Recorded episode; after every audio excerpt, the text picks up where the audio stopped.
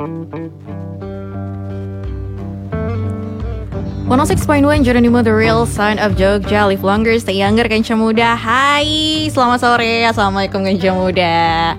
Seperti biasa ya Kalau misalnya di Jumat sore Kenca Muda mumpung juga. Jumat ini kayaknya seharian hujan mulu ya Kenca Muda. Ya Alhamdulillah bersyukur aja lah ya. Jumat sore mumpung lagi dingin-dingin juga Kenca Muda sore hari ini biar makin adem Kembali lagi bareng sama Asit Wahyu Barengan sama Ustadz Munif Tauhid Kence Muda yang sore hari ini kita kembali lagi di Sasi Soma alias sana sini soal agama Yang spesial sudah request juga ya Ustadz ya sore hari ini Pengen bahas karena lagi penasaran juga ya Emangnya banyak orang Ibu saya pernah ngasih tahu sih Pak Ustadz hmm. Kalau misalnya katanya sholat tahajud itu pembuka jalan banyak hal Oke okay. Terus saya pengen nanya langsung nih sama hmm. Pak Pak Ustadz, hmm. emangnya sholat tahajud itu seajaib itu ya Pak Ustadz? Nah, jadi kita akan membahas itu nih kanca muda sore yeah. hari ini.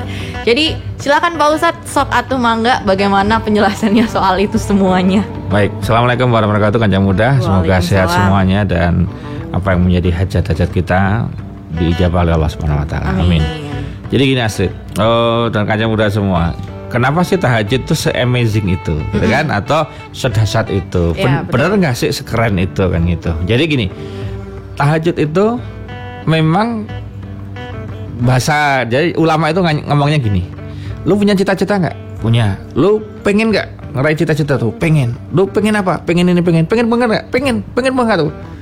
Kamu tahajud nggak? Nggak. Berarti kamu nggak pengen.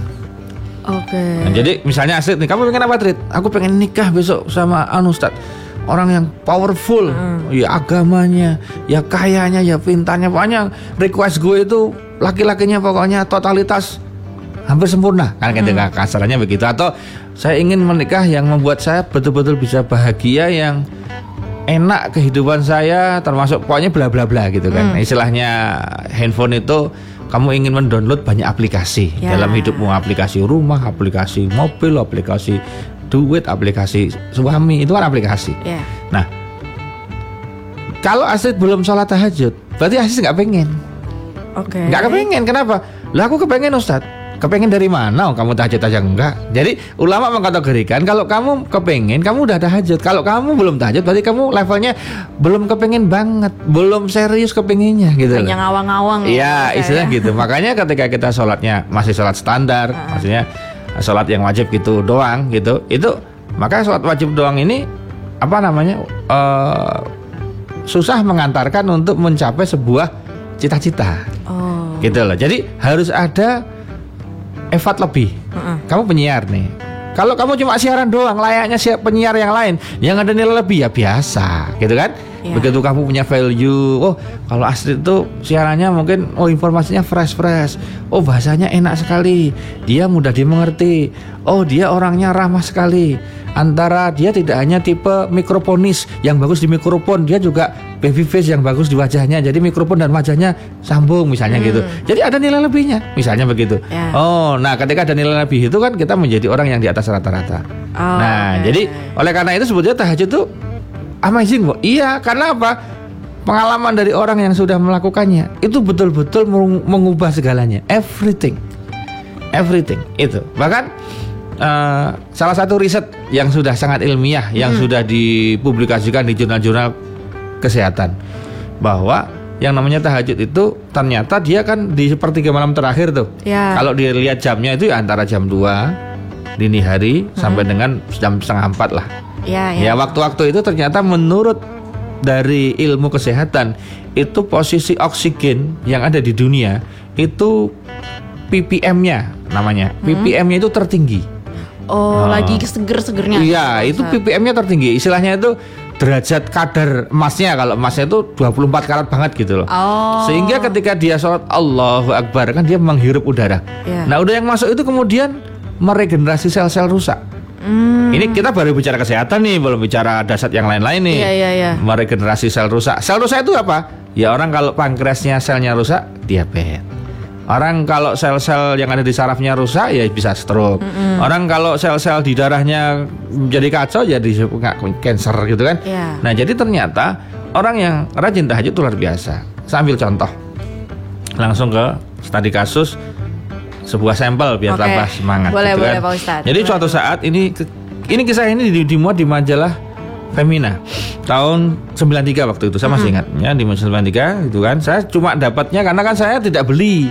Jadi saya itu nggak beli karena kebetulan depan rumah saya itu rumahnya Profesor Doktor Yani Dalnema itu bapaknya sudah almarhum sekarang. Bapaknya rektor UGM sekarang Pak Ufai Milia. Karena saya kan dulu Oh, bertetangga dengan beliau di iya, iya, Karangkajen iya, tuh sama-sama sisi Mangaraja sama-sama pinggir jalan jadi hadapan-hadapan rumah saya dengan rumah beliau beliau nomor 98 nomor saya nomor 89 ya kita suka sering main nah kemudian kan mereka kan ahli baca semua literasi Iya. Iya langganan semua tabloid majalah kan nah kalau udah usai usang Nah, dikasihlah ke saya gitu kan. Nah, Oh, iya, kita iya, baca iya. gitu kan. Ya, ya, ya, ilmunya tetap sama aja kan. Ya, jadi kita baca gitu kan. Nah, ada sebuah kisah dari seorang dokter.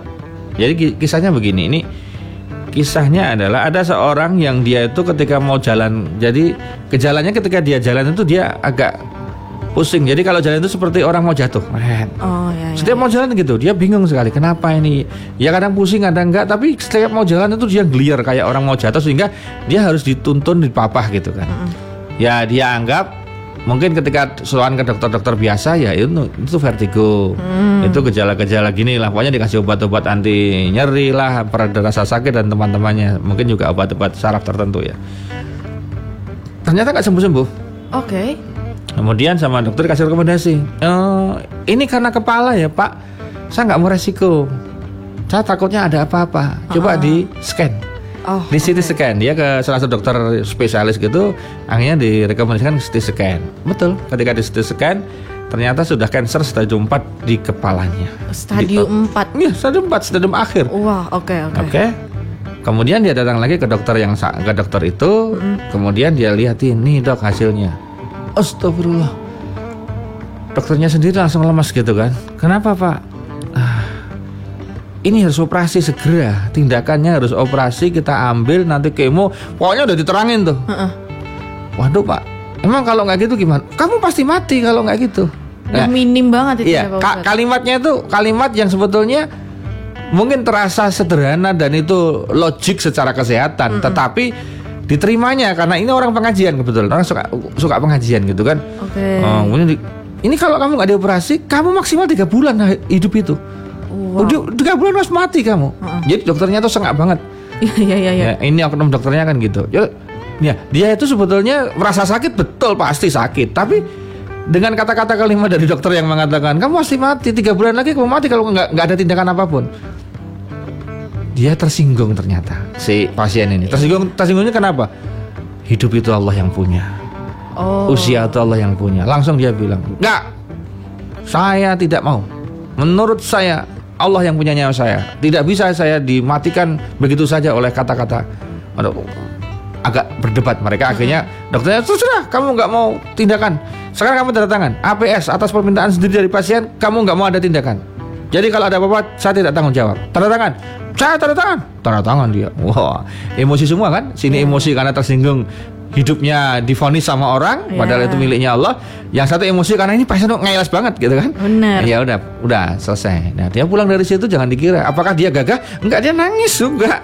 Ya kan dia tahu prediksinya usianya tinggal tiga bulan dan sebagainya bla bla bla. ya, Pak. Nangis tetep lah ya. pasti shock berat tertekan luar biasa stres tingkat tinggi nah kemudian dia sempat nangis itu dalam waktu ya seminggu tuh nangis terus gitu kan. Kemudian istrinya itu ngasih tahu mas kamu nggak yakin sama Allah ya yakin deh Lo kan dalam pengajian-pengajian, dalam beberapa kajian-kajian udah diterangin kan, kalau kita yakin sama Allah, kita minta sama Allah, kita doa, kita tahajud. Oh iya dia ingat. Maka karena dia ingin sembuh, Iya. sebagaimana Astrid kepengin dapat suami yang istimewa, Mm-mm. maka kemudian dia memaksakan dirinya untuk setiap malam tidak pernah meninggalkan tahajud. Terus dia kerjakan sampai dia lupa sudah tiga tahun lamanya. Tiga tahun Pak Ustadz. Dari vonis dokter itu dia pulang seminggu, seminggu setelah itu dia tahajud terus nggak pernah putus sampai tiga tahun lamanya berlalu. Nah dalam waktu kurun waktu tiga tahun itu, Oke. kemudian dia jalannya itu sudah agak enak, sudah nggak pusing lagi dan sebagainya. Iseng akhirnya, Pak, kok gimana rasa badannya? Alhamdulillah bu udah enak, saya nggak pusing lagi, nggak ada. Ya menurut saya saya nggak apa-apa ini, harusnya insya Allah. Nah gini aja, kita yuk ya ikhtiar kan, coba kita cek ulang, ya minta untuk scan ulang. Mm-mm. Nah, akhirnya kan dia nggak ngubungi si dokter itu. Oke. Atas permintaan sendiri dia scan ulang. Heeh. Nah, kan bisa kan permintaan sendiri kan juga boleh-boleh aja Ya, gitu kan ya, ya ya, scan ya. ulang dia nyekan ulang otaknya krek krek krek krek krek.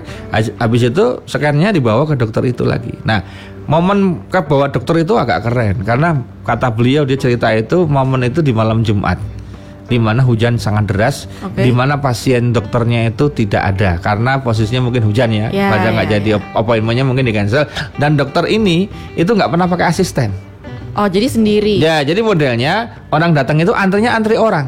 Jadi misalnya aku sama Astrid nih, aku duluan Astrid datang nomor dua kan, berarti ya, berarti kan habis aku kamu kan. Ya, Nah, udah ya, orang ya. tahu. Mungkin orang yang selanjutnya tanya, mungkin si siapa gitu, Mas Toy atau Mbak Gina gitu. Dia bilang, aku nomor berapa? Oh, kamu berarti nomor tiga. Jadi nomornya sendiri nih pasien-pasien. Hmm. Oke. Jadi modelnya dia cuma liatin kalau si pintunya itu tertutup berarti sedang di Ada dalam ada pasien. pasien. Kalau pintunya terbuka seperempat berarti kosong. Tinggal bel aja cengkleng masuk dia. Oh ya ya. ya. Nah ternyata betul dia datang di situ malam Jumat ya. Dia diantar istrinya gitu kan. Masuk ke situ, dokternya itu kan nunggu pasien karena nggak ada ya dia tunggu pokoknya dia sampai selesai sampai jam 9 malam kalau nggak ada dia tutup gitu kan. Kalau ada pasien ya tunggu sampai selesai pasiennya. Ting dong, silakan masuk. Gitu. Masuklah bapaknya itu. Iya. Dokternya itu langsung kaget, jenggirat, kayak mau terbang Salto kayak salto karena dia ini orang atau bukan? Iya, iya. Karena menurut dia nggak mungkin orang ini masih hidup. Mana tuh malam-malam Pak Ustadz ya? Iya, malam Jumat lagi ya. Bener-bener. Sampai dokternya, oh, siapa? Ini, ini, eh, siapa ini? Dok, saya, dok, saya yang dulu. Ini Pak Anu, iya saya. Eh, eh, eh. Jadi sampai dokternya itu nggak percaya kalau itu masih hidup. Oke. Dia dia kira itu setan atau mungkin arwah yang gentayangan yang kemudian datengin dia. Karena menurut dia nggak mungkin bisa hidup versinya dia gitu kan. Akhirnya kemudian eh, sambil agak dok ini saya mau konsultasi saya scan ulang karena alhamdulillah saya udah merasa enak badannya sama kepalanya coba dilihatin dok gitu kan bener atau tidak gimana cara bacanya kan gitu Iya iya iya. Eh, eh, eh, iya pak, iya pak, iya pak. Jadi dia ngelihat aja sambil tangannya derdek gitu kan. Dia buka gitu, dia terkejut karena tulisannya statusnya itu cancer defend out. Jadi keluar, kankernya hilang, menghilang, Bener-bener hilang bener-bener hilang. Oke. Wah langsung dia betul-betul kemudian membuat pencerahan pada dirinya bahwa luar biasa. Nah ini dan itu betul-betul terjadi real tahun 93 itu masih ingat saya membaca itu kisahnya kan kisah nyata. Nah maka sebetulnya eh, tahajud itu itu betul-betul statusnya itu itu bisa change everything. Oke. Kenapa? Logikanya gini, ketika kamu sholat wajib, Ya. yang sholat banyak nggak? Banyak di seluruh dunia bareng waktunya, Iya, gitu kan? iya, iya. Pelakunya itu banyak orang sholat wajib. Baik sholat wajibnya itu jangan kusuk, setengah kusuk, nggak kusuk. Heeh. Nah itu kan urusan Allah nanti mau menilainya kan itu. Tapi pada saat yang bersamaan eh, konsumennya banyak gitu kan. Iya, iya, yang iya, sedang ngantri minta sama Allah itu kan banyak sekali. Tapi kalau di malam hari banyak konsumennya tidur semua. Oh. Nggak usah jauh-jauh di rumahmu aja yang tahajud berapa orang kan gitu. Iya. Kamu bisa bisa ingat kan jarang kita ketahuan bapak ibu anak bareng tahajud itu kan jarang. Iya. Kalau dari rumahmu aja sampingmu akhirnya satu RT berapa, satu RW berapa, satu kelurahan berapa, satu kecamatan akhirnya satu kota itu berapa yang tahajud. Nih itu kalau sampai kita ada alat yang bisa untuk ngecek siapa yang tahajud itu ketahuan nggak banyak jumlahnya. Oke. Nah di saat itu kan otomatis sambungan ya kalau kita pakai internet lah ini cepet nggak wifi-nya? Ya Ah. cepet kalau yang pakai nggak banyak. Kalau yang pakai kemudian masuk ke sini pakai wifi semua 20.000 ribu orang ya hang, Oh. ya kan? Ketika yang pakai cuma dikit, banditnya besar, ya udah kan download aja cepet cepet cepet downloadnya cepet sekali. Logisnya kan seperti itu kalau kita bicara logika. Karena untung alhamdulillah sekarang sudah era digital ya. Jadi kita bisa melogikakan seperti itu dengan lebih gambiang lagi. Dan ingat, eh, kalau di malam hari itu selain kalau dulu istilahnya waktu zaman jadul itu yang di dunia MJS mengatakan kita kenapa tahajud itu makbul doanya karena SLJJ sambungan langsung jarak jauh. Gimana tuh Pak Ustadz? Apa? Gimana tuh Pak Ustadz maksudnya Loh, sambungan langsung kalau jarak dulu LSJJ itu dulu kan cuma ada telepon-telepon biasa. Ah, ah. Jadi kan belum ada handphone. Iya, iya, Makanya iya. dulu kalau, kalau SLJJ itu dari telepon dari Jogja ke Papua itu bisa. Oh. Real time hari itu diangkat cepet gitu kan. Oh, iya, Jadi iya, dia iya. ngalahin fax. Heeh. Ngalahin Telegram waktu itu. Telegram yang bukan aplikasi loh. Telegram zaman dulu pernah belum? Lihat. Belum pernah Pak Ah, Ustaz. belum. Telegram zaman Tapi dulu itu- tahu-tahu aja. Ya, jadi kalau Telegram zaman zaman dulu itu intinya begitu orang dapat Telegram itu, oh mesti berita kematian biasanya. Oh, Oke. Dulu oh Telegram, wah siapa yang meninggal? Begitu takut karena apa? Ada Telegram berarti berita. Jadi kalau istilah dulu itu Telegram itu sederhana. Jadi orang itu ngetik di sana pakai komputer, mungkin dikirimkan ke sini atau mungkin orangnya telepon kayak pager lah. Kemudian di sini di print dalam bentuk surat. Oh. Jadi intinya iya, iya, iya. gue nulis gue telepon, tolong kamu tulis surat itu kirim ke Astrid sekarang. Mm-mm. Ya jadi pakai proses masih ngetek dulu masih gini dipakai nenek akhirnya baru diantar ke aset lama kan? Iya. Nah kalau SLJJ itu nggak real time dia telepon gitu kan kayak telepon satelit kalau zaman Oh, iya, sekarang oke, gitu kan. oke. Nah jadi logisnya seperti itu. Nah makanya orang kalau nggak punya kemauan yang kuat berarti dia nggak akan tahajud. Jadi tahajud itu khusus untuk orang-orang yang sedang punya hajat yang "Hmm, gue pengen pokoknya gue harus dapat nih. Hmm. Nah, gitu. Ketika kita eh, belum sampai ke level betul-betul pengen terwujud, susah untuk tahajud. Karena tahajud itu memang Allah sediakan untuk menghapus dosa. Kemudian memperlancar, mempercepat datangnya pertolongan Allah, Oke. termasuk mengijabah apa yang menjadi doa-doanya. Jadi itu memang Allah Allah sediakan itu. Istilahnya aplikasi itu shortcutnya ada. Oke, oke. Jadi kamu oke. tombol apa tombol itu kamu pe- pencet ya langsung. Jadi tombol darurat lah istilahnya. Kan gitu. Jadi jadi itu memang Allah sediakan. Dan itu sudah banyak beredar cerita-cerita itu. Berarti tapi kok saya masih malas ya Ustadz? Ya berarti kamu belum punya kemauan yang kuat. Oke. Ya contoh kemauan yang kuat nggak jauh-jauh jauh. Misalnya, ya tadi kena sakit kan kemampuannya kuat. Kalau nggak dia mati kan? Iya, iya, Ya iya. dia nggak ada pilihan kecuali mengambil itu kan. Betul. Nah, karena mungkin Astrid masih muda, kemudian ah nikah masih lama, ah nanti aja. Jadi semangat untuk itunya masih kurang greget karena kurang kepepet hidupnya. nah, orang-orang yang keren itu dia bisa betul-betul serius sehingga dia bisa memepetkan itu walaupun tanpa harus kepepet asli. Jadi ke- mepet yang semu istilahnya. Atau mungkin istilahnya itu mepet yang dia bikin sendiri. Ah, biar kayak biar ada kerentek kalau begitu Ya, jadi bukan bukan mepet yang karena asli. Kalau asli mepet kan kadang panik juga. Ya, ya. Kalau mepetnya karena kita pepetin karena perasaan kita, saya harus lebih siap sekarang. Saya harus bikin itu kan beda. Nah, di sinilah. Nah, makanya dan itu sudah terbukti ya banyak sekali keajaiban tajud dan itu sudah sangat banyak cerita dari itu hanya salah satu cerita bagaimana seorang ibu mengubah anaknya yang nakalnya luar biasa yang bejatnya minta ampun tiba-tiba Allah karuniakan hidayah kepada itu karena doa ibunya nggak pernah putus di malam hari Oke. ada. Makanya kalau ada orang tiba-tiba yang tadinya mesumnya luar biasa, bejatnya luar biasa, free sex-nya nggak ketulungan, mabuknya nggak karu-karuan, tiba-tiba dia bisa hijrah gitu. Itu belum tentu karena ustadznya ngasih wejangan, bukan belum tentu. Karena ikut pengajian sekali langsung berubah belum tentu. Itu bisa jadi karena doa orang tuanya yang kemudian dipasin ketemu ustadz ngobrol tercerahkan. Tapi doanya dulu yang dari sana, yang diremotkan dari Allah. Kalau karena ustadznya mm, nggak mesti sekarang kan nggak mesti begitu, Oh. nggak ada orang begitu terinspirasi langsung ambil dia. Itu ya mungkin itu jelas ada doa-doa khusus itu. Kalau cuma kosongan nggak bisa. Oke. Misalnya nih ada orang jadi maksiatnya istimewa lah, levelnya level 1 lah dia sudah sudah di level advance atau Ya, ya, mungkin ya, sudah kayak- expert gitu ya. Ya, ya, itu tiba-tiba dapat pengajian sekali gitu terus langsung oh iya betul ya Ustaz. Astagfirullah gitu. Jarang gitu. Paling ya Hmm, ya enak ya lagi. Ya nantilah. Eh, ya jangan sekarang lah kalau Kecuali tobat. yang benar dapat hidayah banget ya lah Ustaz, itu ya. ada pihak lain Ah, gitu loh nggak mungkin orangnya sendiri Iya, iya, single lu siapa? Mohon maaf lu siapa? Kok gaya banget dapat hidayah? Iya. lu siapa? Gitu kan? Kecuali eh, ada rekam medis yang lain. Tapi ini kan jelas maksiater yang istimewa. Yang nggak karu-karuan tiba-tiba pengajian sekali kok langsung dapat. Emang lu siapa? Mohon maaf gitu kan? Please deh. Contoh Abu Bakar eh, Umar bin Khattab. Umar itu kan udah sama Quran kan nggak senang sama sekali sama Rasul mau dibunuh sama beliau Ya, ya, ya. Umar bin Khattab itu kelas preman nomor satu wahid kalau beliau masih hidup itu semua preman tunduk pada dia. Jangankan preman, setan aja takut sama dia. Oke. Nah, Umar itu kan maksiatnya tinggi sekali, pembunuh kelas kakap. Nomor satu itu udah istilahnya Godfather kalau dalam mafia itu. Waduh, Godfather Iya, ya. iya. oke. Dalam mafia dia Godfather. Itu Umar bin Khattab. Dapat hidayah dapat hidayah kemudian apa masuk Islam. Masuk Islam. Apa karena apa? Apa karena Umarnya keren? Enggak, enggak keren Umarnya. Tahu enggak?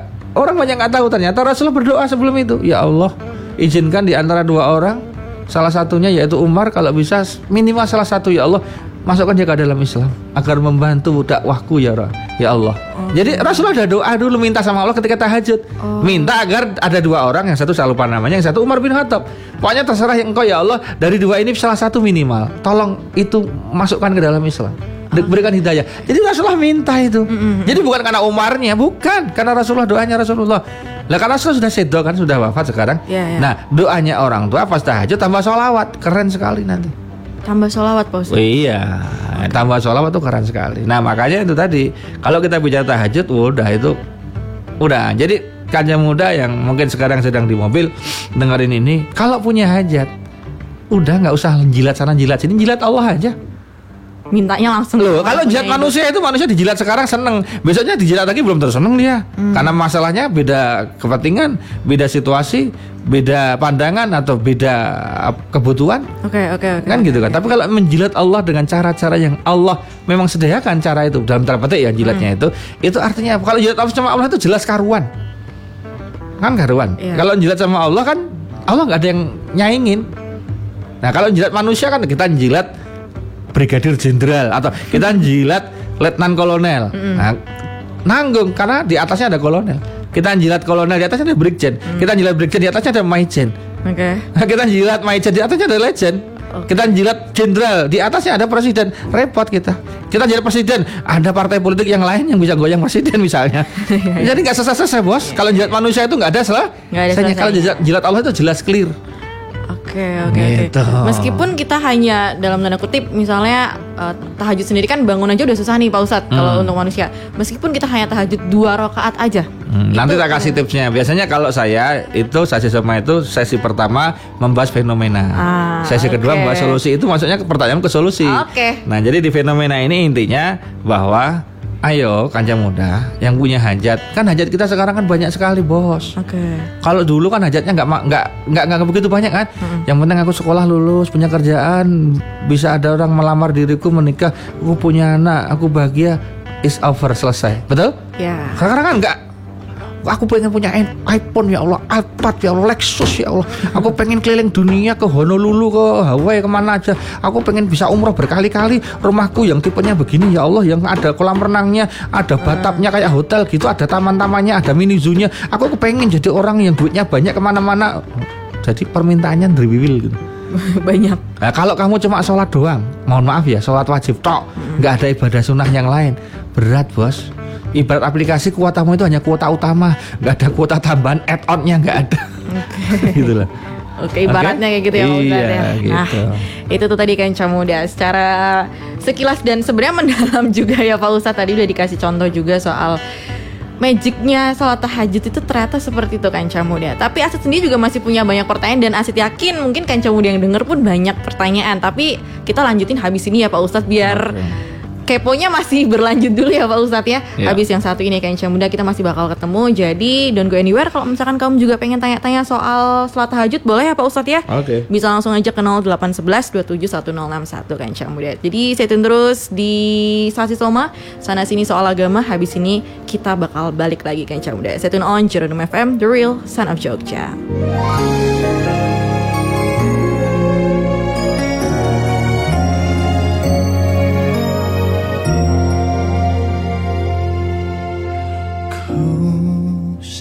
Sadari akhirnya. Kerapuhan imanku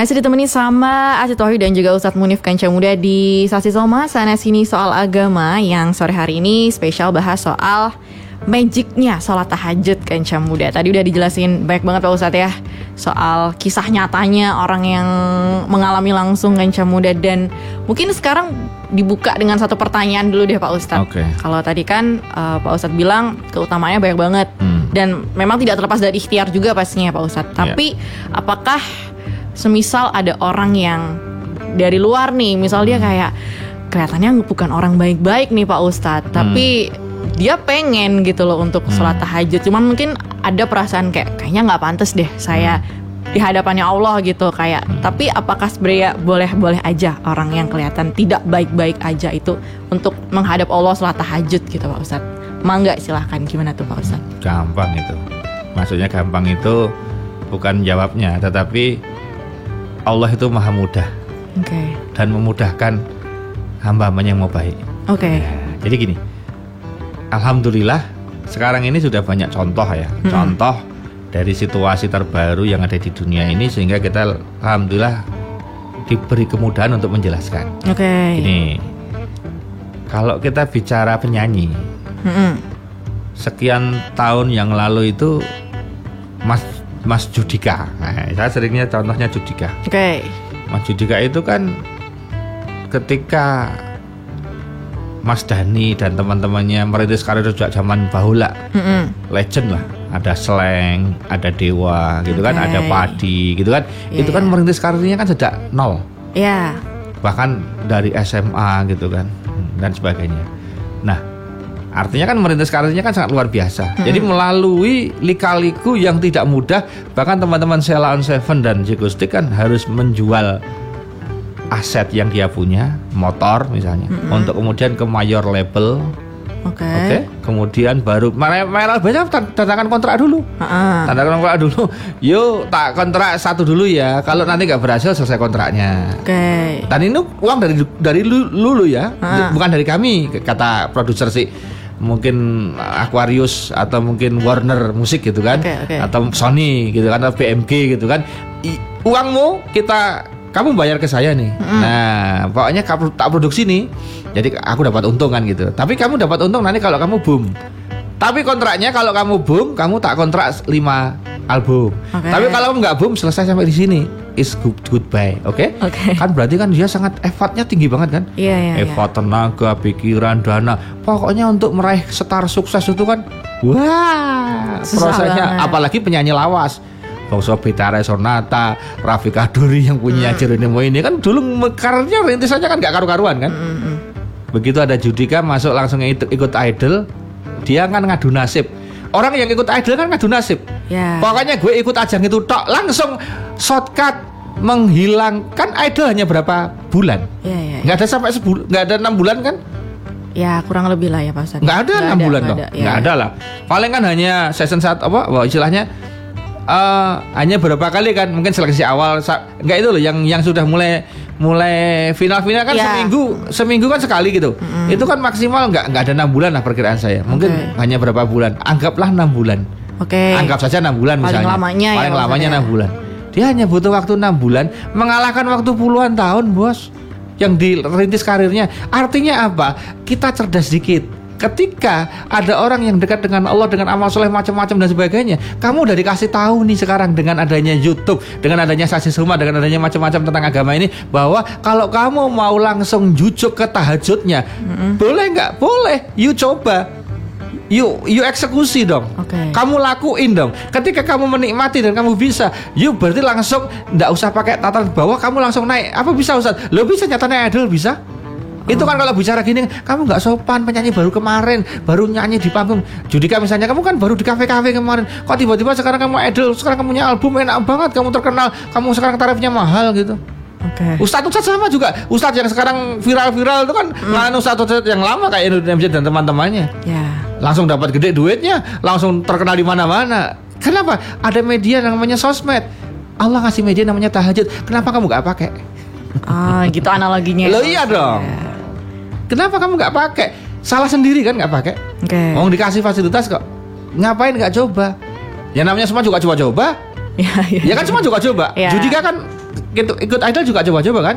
Dia nggak ngira kalau kemudian idol menghantarkan dia ke penyanyi terkenal bahkan sempat juga menjadi penyanyinya Mahadewa kan. Ya, ya. kan gitu. Begitu dengan Firza juga kan gitu. Saya sering lihatnya. Jadi mereka mereka tuh dulu kan nothing menjadi something. Dulu nobody menjadi somebody karena dipoles oleh idol gitu ya. Oke. Nah sama kita kan bukan siapa-siapa mungkin mesum, mesum bejat maksiat nggak karu-karuan ada tahajud kamu coba langsung ke level tinggi nggak usah dengerin omongan orang oh kamu tahajud ya nggak bisa enak aja ya nggak apa kan Allah ngasih apa ada syaratnya tahajud toh kamu kalau kamu udah bagus apa ada Nggak ada nggak syaratnya Nggak ada Ustadz. nggak ada tahajudlah kamu kalau kamu udah pakai hijab ada Hmm, nggak ada. nggak ada kan kenapa nggak dicoba Oke. Kan ada peluangnya. Kenapa kita masih nonton nanti? Ambil deh, take it. Kalau kamu bisa rutin apalagi kemudian bisa istiqomah. Lu nanti itu kan Allah kasih keajaiban. Jadi Allah nggak ada syarat tuh. You mau orang umrah ada nggak syaratnya harus kemudian baik dulu kan nggak ada. Nggak ada. Jeffrey Al Bukhari almarhum tuh. Hmm. Itu narkoba kelas wahid itu. Iya. Peminum berat narkoba yang top waktu itu. Dulunya. Dulunya kapan dia tobatnya? Ketika dipaksa gitu kan sama istrinya, sama istrinya. Kan istrinya kan sempat mendampingi masa jahiliyahnya, Ya, ya, ya. ya. Jadi pulang dari clubbing keser-keser diterima sama istrinya. Jadi jadi suami masih juga mabuk-mabuk gitu. Oke. Nah, satu saat ada keluarga besar kalau nggak salah ngajak bapak ibunya termasuk istrinya, ayo kamu ikut umroh. Lu umroh? Aku masih bujat kayak gini udah nggak apa-apa, pokoknya kamu ikut. Mm-mm. Sampai di sana dia lanjarin semua ritualnya itu. Ya dia jalanin pokoknya. Dia nggak ada niat kecuali ya sudah, pokoknya aku sesuai dengan SOP umrah apa SOP-nya aku jalanin. Oh, keliling-kelilingin. Begitu di sesi terakhir dia sudah tawaf, dia sudah sa'i, dah tahalul, dia lewat Ka'bah lagi, kemudian dia tiba-tiba menangis jadi-jadinya, dia bentur-benturkan kepalanya di Ka'bah itu. Ya Allah, aku bejat, aku maksiat, aku dia minta ampun sama Allah hari itu juga. Ya, ya, ya. Gara-gara ditarik di sana kan jadi nuansanya beda. Jadi kalau kamu orang yang rusak-rusakan saya bilang gitu. Ambiar-ambiaran gitu. Begitu kamu menuju ke pusat kebaikan, harapannya apa? Ada energi positif yang masuk ke sana. Oh, Oke. Gitu loh. Jadi kamu memang bejat mesum, tapi kamu ketika tahajud itu kan masuk ke level energi yang positif. Mm-mm. Ya terserah Allah nanti gimana caranya nyadarkan kamu nanti kan Allah yang punya cara. Ya, itu udah di luar kendali manusia Oh lah ya, iya kan Jeffrey nggak tahu kan ternyata umrohnya mengubah segalanya. Iya, iya, Dia iya. menjadi tobat menjadi ustadz yang kemudian keren sekali kan artinya Iya. dia menjadi ustadz yang ceramah-ceramah di kalangan artis gitu kan. Betul. Nah jadi who knows siapa yang tahu. Iya, betul. Nah makanya bagi kita yang alhamdulillah oleh Allah diberikan kemudahan beramal soleh itu bukan pertanda kamu disayang sama Allah. Itu diuji sama Allah. Oh, itu bisa jadi ujian juga ya, Pak? Ujian, kamu ujub nggak? Kamu sombong nggak? Kamu merasa lebih suci nggak dari orang lain? Oh. Kalau kamu merasa itu dengan kamu ada jarak, loh, kamu itu banyak mesumnya, jangan deket-deket sama gue. Kamu itu Oke. tukang kodang, tukang kodang. Itu, itu kan berarti dia hatinya kotor.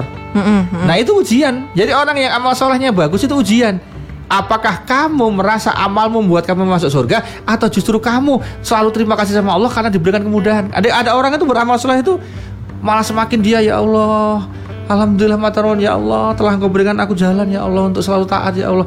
Jangan kau cabut ya Allah. Dia takut. Jadi diuji dengan amal soleh yang mudah, dia malah takut kehilangan itu. Itu keren. Oh, sehingga iya, dia iya, nanti iya, iya. sehingga dia pada level Pokoknya gue ibadah doang ya Allah. Aku tahu ibadahku nggak seberapa dibandingkan rahmat kasih sayangmu. Sehingga aku yakin aku ketika nanti engkau mudahkan masuk surga bukan karena amalku, karena amalku kalau ditak- ditakar itu nggak ada apa-apanya. Oke. Kalau di akun bisa di audit gitu, Mm-mm. Banyak zongnya. Ketika tahajud dia harus komen-komen ke teman-teman, ayo teman-teman tahajud. Nah, zong. Ketika dia umrah dia posting-posting, oh zong. Ketika dia puasa Senin Kamis, selamat berbuka puasa ya bro. Alhamdulillah berbuka puasa kali ini lancar, zong. Sambil dipap ya, Pak Ustadz. Ya, yang semua, yang semua. Iya, iya, iya. Jadi kita itu sekarang ini hati-hati dengan sosmed itu bisa buat yang semua. Oke? Jadi oleh karena itu, ayo ini tahajud itu kan tadi idol, idolnya Allah itu tahajud itu. Oke. Allah idol itu tahajud itu. Allah idol, oke. Allah idol itu tahajud itu. Allah bikin idol. Eh, you you yang orang-orang yang bejat mesum ke orang ajar gak karu-karuan itu. Kalau kamu pengen cepet derajatnya mungkin ya nyalip nggak bisa ya paling nggak eh, mendekati orang-orang soleh yang sebelumnya sudah ada itu kamu ada jalur khususnya tahajud kamu coba ini nih Oke. Masa sih kamu nggak bisa? Kamu lo nonton sepak bola aja bisa, bangun sepak bola nonton bisa, masa tahajud nggak bisa? Oke, oke. Tahajud hanya mungkin setengah jam Nonton sepak bola berapa? 45 kali 2 menit Itu pun kemudian ada istirahat setengah, setengah jam atau mungkin 15 menit Jadi itu pun kalau belum perpanjangan Kalau ada penalti bareng gimana? Mm-mm. Kadang nonton dari jam 2 sampai jam 5 Lima, ada. ya. Kan? Ya, ya, ya. ya. Kuat kamu Kenapa tahajud nggak kuat? Tanyain dirimu Kamu cobalah Kamu yang suka begadang itu daripada kamu nggak bisa tidur Tahajud daripada kamu cuma scroll-scroll Ya kan? Tahajud dong Iya. Walaupun sekolah nggak betul boleh, tapi tahajud dulu baru Scroll lagi. Gitu. Gitu, oke. Jadi gitu. Jadi boleh. Nggak ada nggak ada syarat orang harus tahajud itu harus apa?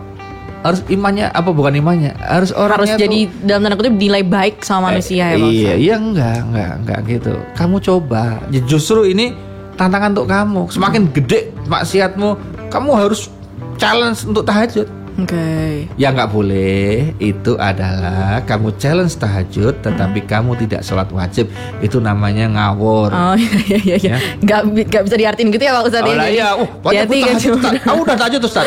Terus gimana? Tuh, aku udah mantep tahajud, aku udah sering rutin. Iya, iya, iya. Sholat subuhnya enggak? Enggak. Wah. Yang penting yakin itu Pak Ustadz Eh, ya nggak bisa. Nggak bisa kayak Nggak gitu bisa. ya Pak Ustadz Jadi- ya padahal ya istilahnya eh, apa kalau istilahnya gini Eh, kalau saya di taekwondo itu kan ada sabuknya ya sabuk putih sabuk kuning kuning strip. Kemudian nanti habis kuning kuning strip kemudian ada hijau hijau strip. Biru biru strip. Merah merah strip.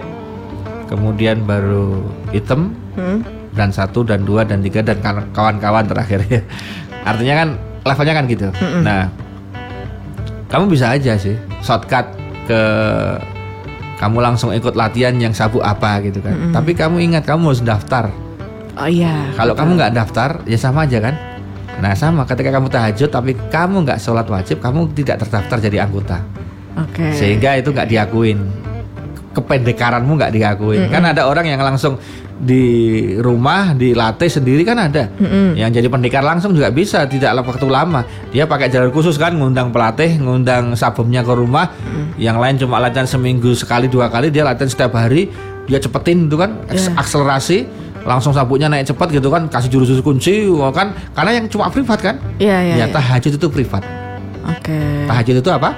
Privat. Sehingga dia lebih cepat untuk akselerasi. Tapi ingat, tetap daftar resmi pakai sabem. Sabemnya terdaftar di apa? Ikatan Taekwondo Indonesia misalnya sehingga kamu dapat kartu anggota sehingga kamu bisa ikut ke Jurnas, ke Jurda dan teman-temannya. Oke Gitu. Oke jadi tetap jangan lupakan yang wajibnya dulu Pak Kalau nggak Ustadz bisa, ya. kamu di, Jadi di naungan mana? Kalau kamu langsung pakai sabuk tanpa ada pakaiannya itu kamu kesatuannya apa? betul betul betul. kamu betul. ilegal. Iya iya iya iya iya ya. itu.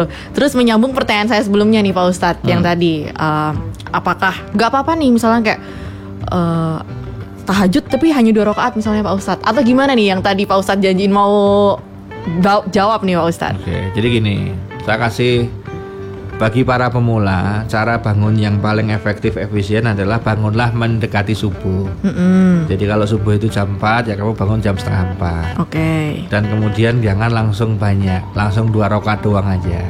Oh. Tapi dinikmati senikmat nikmatnya.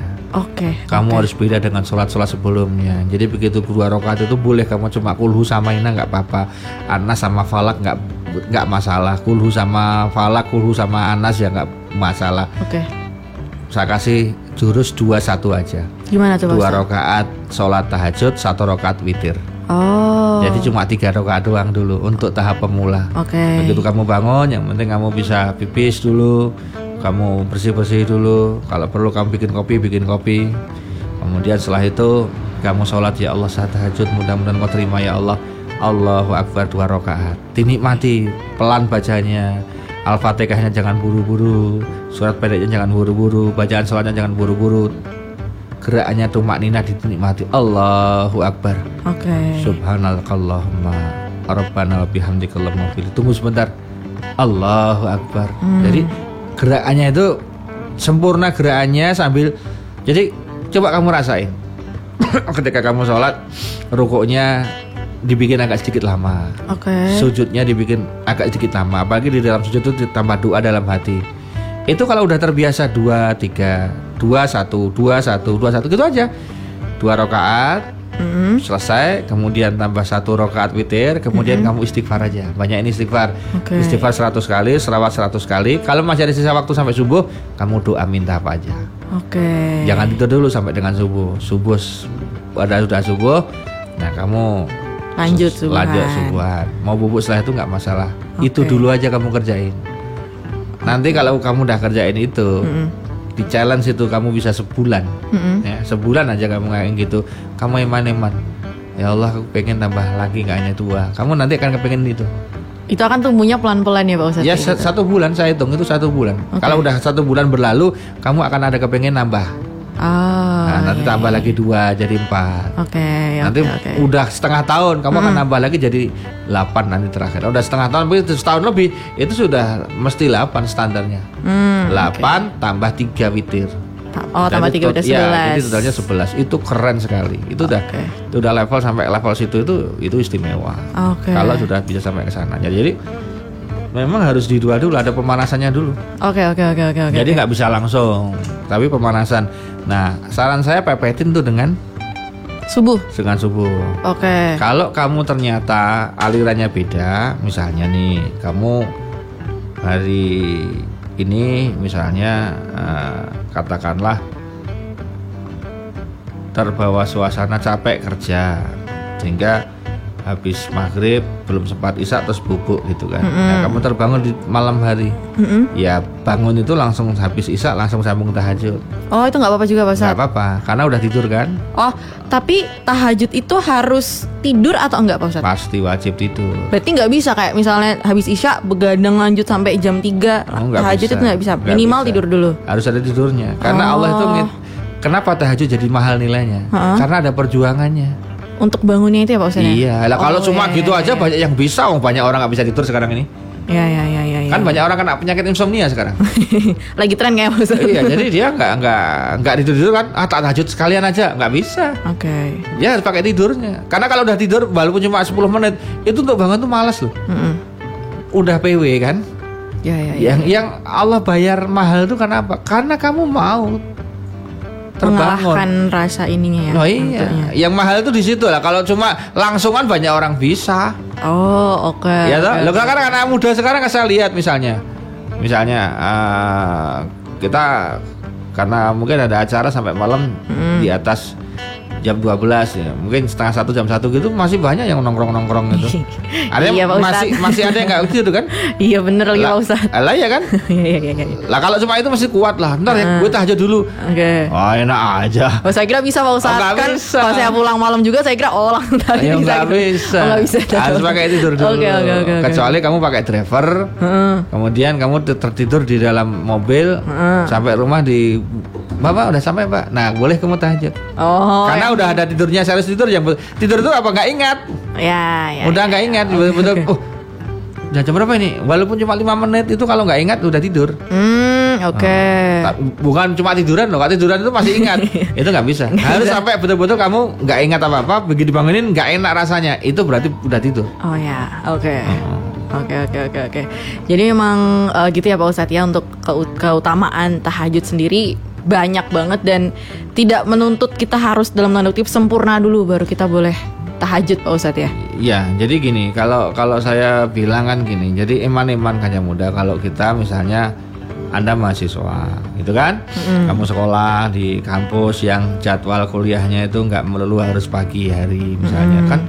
Eman-eman toh. Saya melihat kehidupan anak-anak kanca muda ini ya nggak semua ya. Ada yang model siklusnya itu mubadir banget. Oke. Nah, mubadir banget. Jadi gini, misalnya ini mubadir banget nih. Dia bangun itu udah bangkong.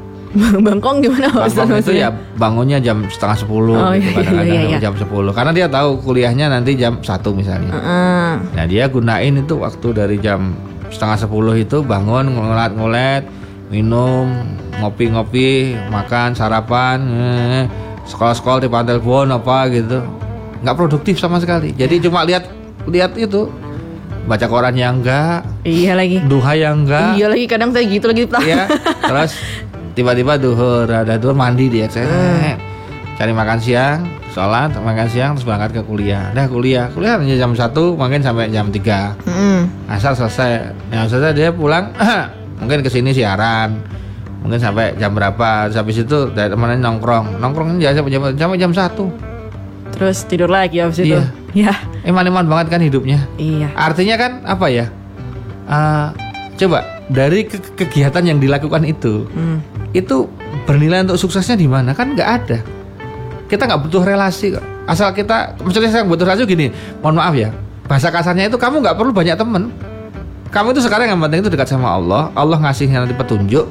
Kamu nanti kemudian dapat petunjuk kamu dapat pencerahan kamu sukses temanmu datang sendiri Hmm. buat apa kamu punya relasi banyak tapi kamu nggak punya duit itu ditinggal teman-temanmu nanti Waduh. oh iya toh ya sekarang kan teman adalah Serem uang juga. kalau iya lo iya kan Hmm. jujur aja teman sekarang itu adalah kalau you bisa traktir itu teman kalau enggak ya enggak Hmm. ngumpulin oh, saudara aja kan gitu kan kamu sukses saudara ngaku kamu ngaku kamu apa dia saudara teman aja ngaku saudara kalau kamu sukses kalau kamu nggak sukses saudara aja ngaku bukan siapa siapa Gak kenal gitu ya. betul Ustaz? Kejam dunia ini ya itu faktanya dan Oke. sukses itu ukuran di dunia adalah rumah mobil duit kerjaan traktiran is itu itu aslinya dan kita nggak boleh protes ya itu dunia Oke. Makanya kalau kita cuma ngobrol nongkrong apa sih yang kita dapat dari ngobrolan? Jangan-jangan cuma gibah. jangan Ya ketahuan Pak Ustaz Iya, saya. iya, jangan-jangan cuma cuma gitu-gitu nggak ada progres gitu loh. Iya iya. iya. Bahas cowoknya, cowoknya itu kehidupannya ini. Tahu nggak sih yang gini, gini, gini? kan nggak ada progresnya. Ya. Mending kalau nggak ada project kan masih masuk akal. Ini gimana nih? Ini project ini kita masukkan proposal ke mana? Bagaimana? Itu masih mending kan gitu. Oke. Nah, kalau anak-anak muda itu kan yang masih kuliah yang gitu itu kan jarang yang kemudian diskusinya mengarah kepada hal yang kemudian ke sana itu kan jarang sekali. Ada memang, tapi kan nggak semua. Iya. Nah, jadi hati-hati. Artinya gini. Jangan merasa eh, kesetiakawanan kese- kesetiakawanan Hmm. itu boleh, tapi jangan tepat. Oke oke. Kalau oke, kemudian nggak tepat ya jangan. Maksudnya itu gini, misalnya oh, kita nongkrong bisa tanggal sekian. Ya ada kalanya kamu harus bisa, ada kalanya kamu nolak. Hmm. Kalau setiap hari nongkrong, terus waktu kita untuk rehat kapan? Waktu kita untuk memapping diri kita kapan? Oke oke. oke, Ingat, untuk aset saya kasih tahu kamu. Oh iya. Kalau kamu ingin dapat jodoh yang bagus, kamu harus bagus dulu. Oke. What you give you get back.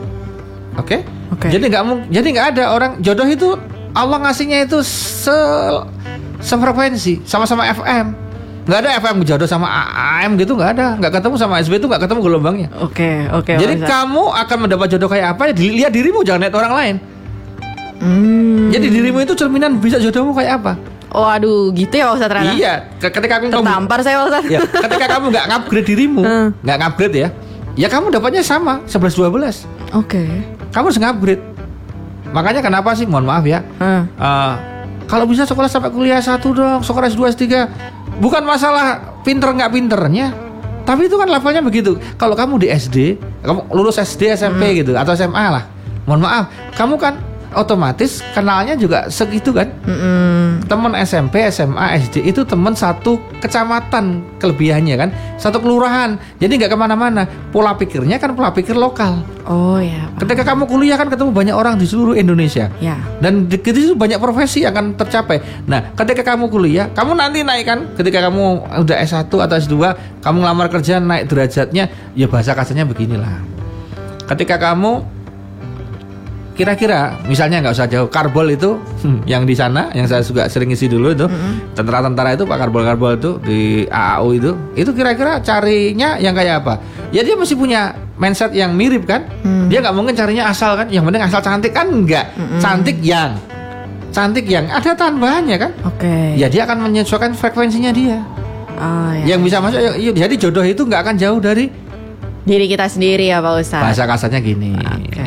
Burung kuntul akan burung ketemu burung kuntul akan kumpul dengan burung kuntul nggak ada burung emprit kumpul dengan burung kuntul nggak ketemu Oke. oke. orang akan mencari sekafal sekufunya masing-masing Oke. nah jadi ayo untuk kancah muda lihat dirimu sekarang wah aku cuma males kehidupannya gini-gini ya udah kamu nanti ketemunya cowok yang juga nggak kerja yang males sama-sama gitu Oke.